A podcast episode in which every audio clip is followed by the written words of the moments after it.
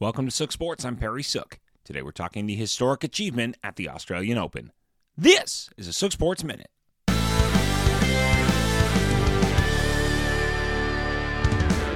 My goat for sure.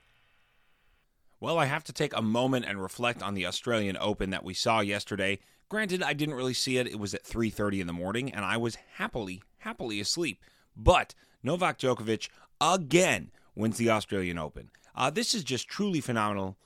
Not only did he win, he dominated, taking out Stefanos Tsitsipas in straight sets uh, to win his 10th. Yes, his 10th Australian Open title and tying the record with 22 overall Grand Slams.